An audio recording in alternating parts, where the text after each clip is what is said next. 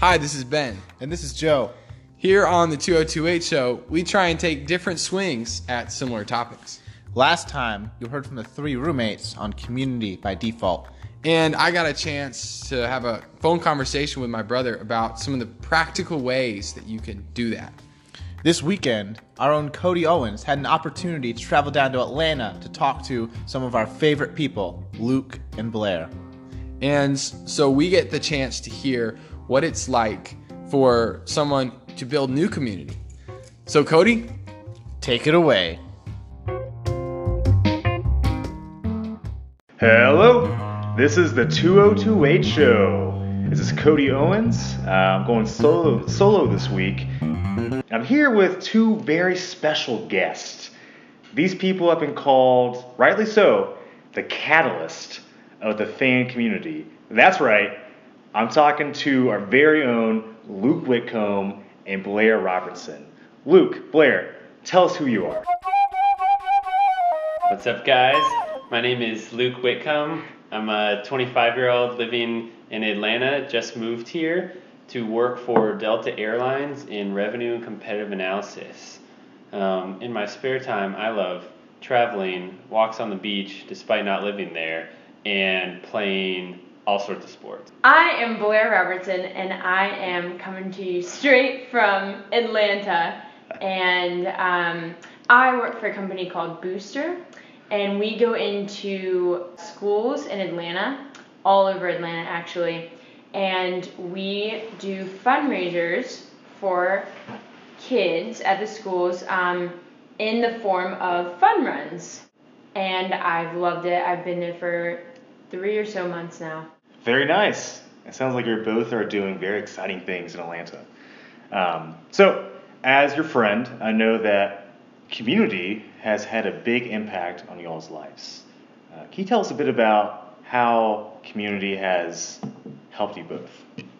Yeah, I'll go first. so, community is something I didn't really understand that I that it was something I was already always around until post college. Um, growing up, your immediate community is of course your family. Um, growing up with a twin brother and little sister, I always felt that my family had a really tight community, and I thought of community as just kind of a family thing. It was basically your family.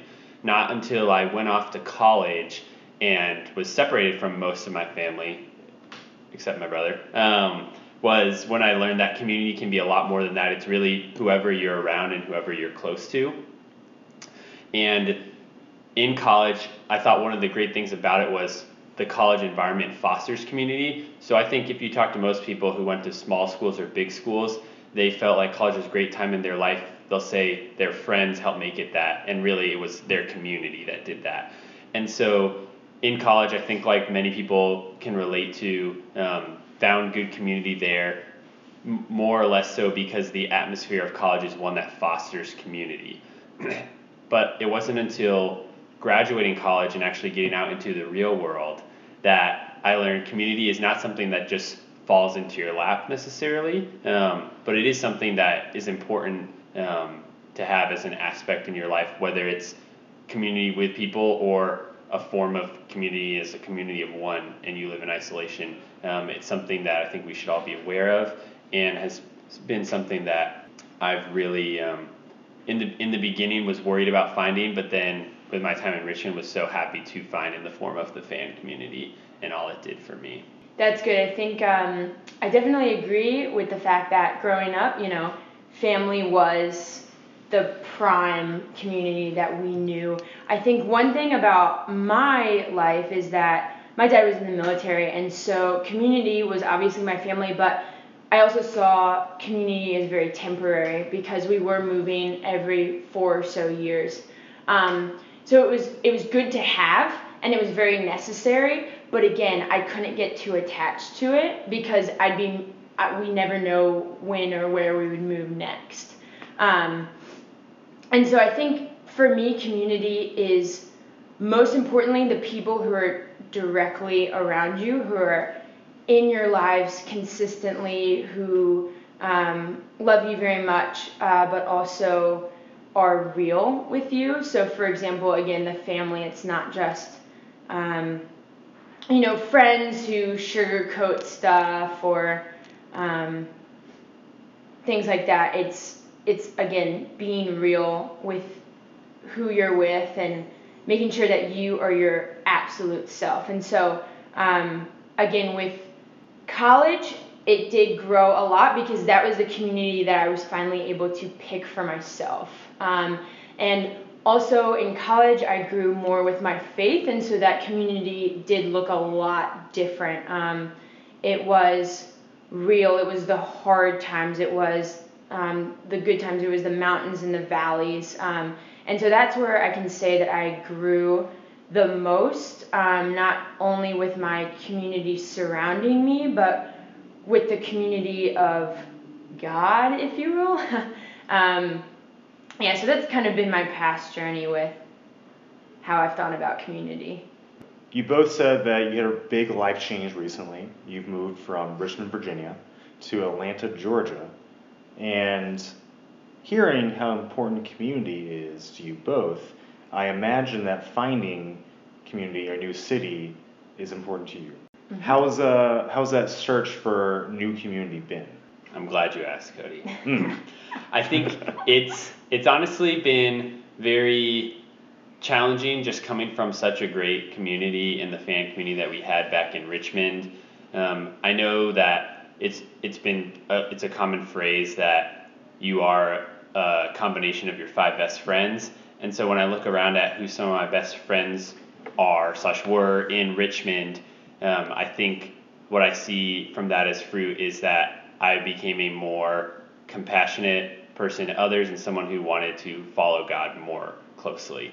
And so knowing like the strong impact that the fan community had on me made it that much more of a priority for me when I moved down here to really look into get into community quickly because I've seen the effect it can have on changing people's lives and that it's a ton of fun. Mm. So coming down here, I knew I definitely wanted to make it a priority and I think the ways I've tried to do that are carve out intentional time for going going out and trying to find community, um, whether it be like look in looking for a church or in looking for a community group with a church specifically, and then also being open to saying yes to things that you not that you not wouldn't necessarily always say yes to, um, even if it's not necessarily like church related. So it's like a flag football team and you're bad at football, but someone's asking you to do this, it's a chance to foster community more naturally, or a happy hour after work, or anything like that.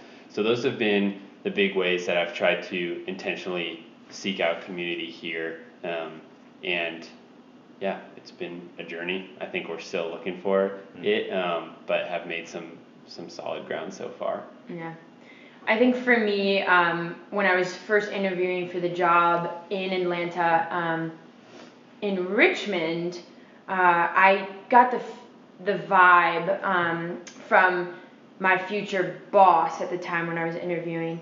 Um, how down to earth she was, how welcoming she was, and uh, you know, realizing she was a Christian as well. And so, coming to Atlanta, I knew that I would have community with Booster already, my company, um, because it is a values based organization, and so a lot of us are Christian. Um, and I have absolutely loved being involved in that community and I, and so I think it was a little bit easier coming down for me because I knew I already had that community and um, but uh, kind of journeying through you know church hopping uh, with Luke um, and finding that house church which is what we what our Bible study now. Um, but finding that has been in itself a good test of what we value the most in community, um, which is again being real, um, making sure that you know all of our stories were similar in some ways, but also we're very different, and so valuing that diversity in our group as well. Um, leaning on each other, all these all those cliche community group um, things they're they're so important to us. Going out of your way to do life with each other. Mm. I'm just adding cliches. Snaps for that. Uh, well, thanks, Luke and Blair. Those are both very I think, strong definitions of what good community looks like. I also want to take a moment and thank our sponsor of this week's episode, Delta Airlines, for bringing me to Atlanta. Thank you, Delta. And thank you, Luke. So, as we close out our show, I'd love to ask Luke, Blair, what's one piece of advice you'd give to someone in a similar situation, moving to a new city and looking for that strong, strong fellowship? Ooh, I got it. Okay. So I have two, sorry. So first is adaptability. Second is open-mindedness. Um, you have to realize that with a new city, um, everything is going to be new, um, and so just being adaptable to your environment, um, thinking positively uh, when things go wrong, like someone smashing your car window with a brick, which really happened um, to me, but that's okay. Um, and uh, yeah, again, just uh, rolling with the punches when they come. Sometimes the logistics of moving, um, you know, are a pain, but being grateful and thankful for where you are and embracing the city around you um, is the best way to go about moving and finding community. I think those are both good reasons. One other piece of advice I'd have is like set goals and set vision when you move to a new place on what you're looking for instead of just wa- wandering around aimlessly and like finding what comes into your lap. I know Blair and I, when we were looking at churches and church community, we had a few specific things that we were looking for in a community, like in terms of teaching, worship, um, the community itself, and outreach. Like those were four categories that we looked at when we were evaluating community here, especially in churches. So I think setting goals and setting vision is a piece of advice I'd really give. And then also, based on Blair's point of adaptability, don't be upset or too pissed off when whatever goal you had or vision just has to get completely thrown out the window because you're in a new place, you don't know exactly what you're doing, and that's okay. And as long as you are being faithful in your pursuit of community, um, relying on God, I think you're going to find it. Hmm, I love that. Setting goals and visions, but also being adaptable. It's a great balance.